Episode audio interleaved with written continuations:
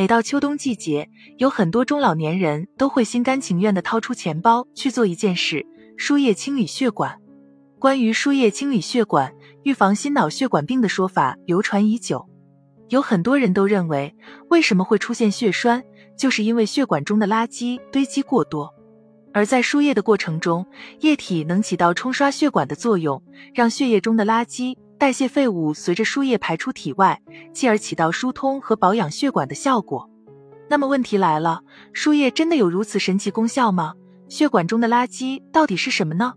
首先，大家要明白一点，造成心脑血管病出现的基础，其实就是动脉粥样硬化和斑块形成，它是诱发冠心病、脑梗和外周血管病变的主要原因。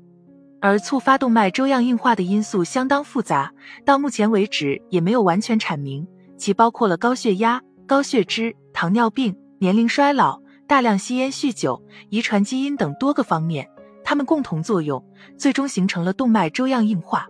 通常，动脉粥样硬化多是从内膜开始，一般是先有脂质和复合糖类堆积，出血和血栓逐渐形成，继而发展为纤维组织增生、钙质沉着。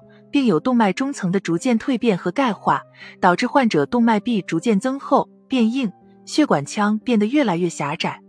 而由于动脉内膜积聚的脂质外观呈现出了黄色粥样，所以它在临床被称为动脉粥样硬化。随着动脉粥样硬化的不断发展，患者血管腔会变得越来越狭窄，动脉壁上逐渐有斑块形成。一旦斑块脱落，形成血栓，就会堵塞动脉腔。造成脑梗或心梗的突发。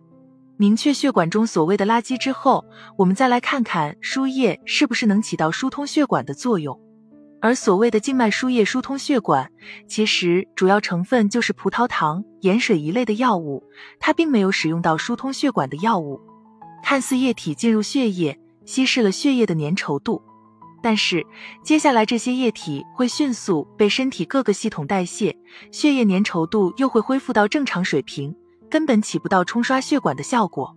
而且，想必大家应该都见过战争电影中动脉血管破裂的场景，患者血管在破裂之后，血液会立刻喷溅而出，越是粗的动脉血管，喷溅的速度也就会越快。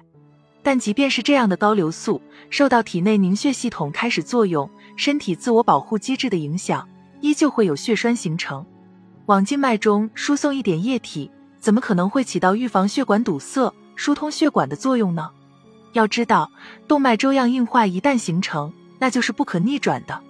对患者来说，他们能做的就是积极控制病情进一步发展，也就是积极治疗原发病，比如控制血压和血脂增长，服用抗凝血的药物等等。只有这样，才能避免动脉管腔变得越来越狭窄。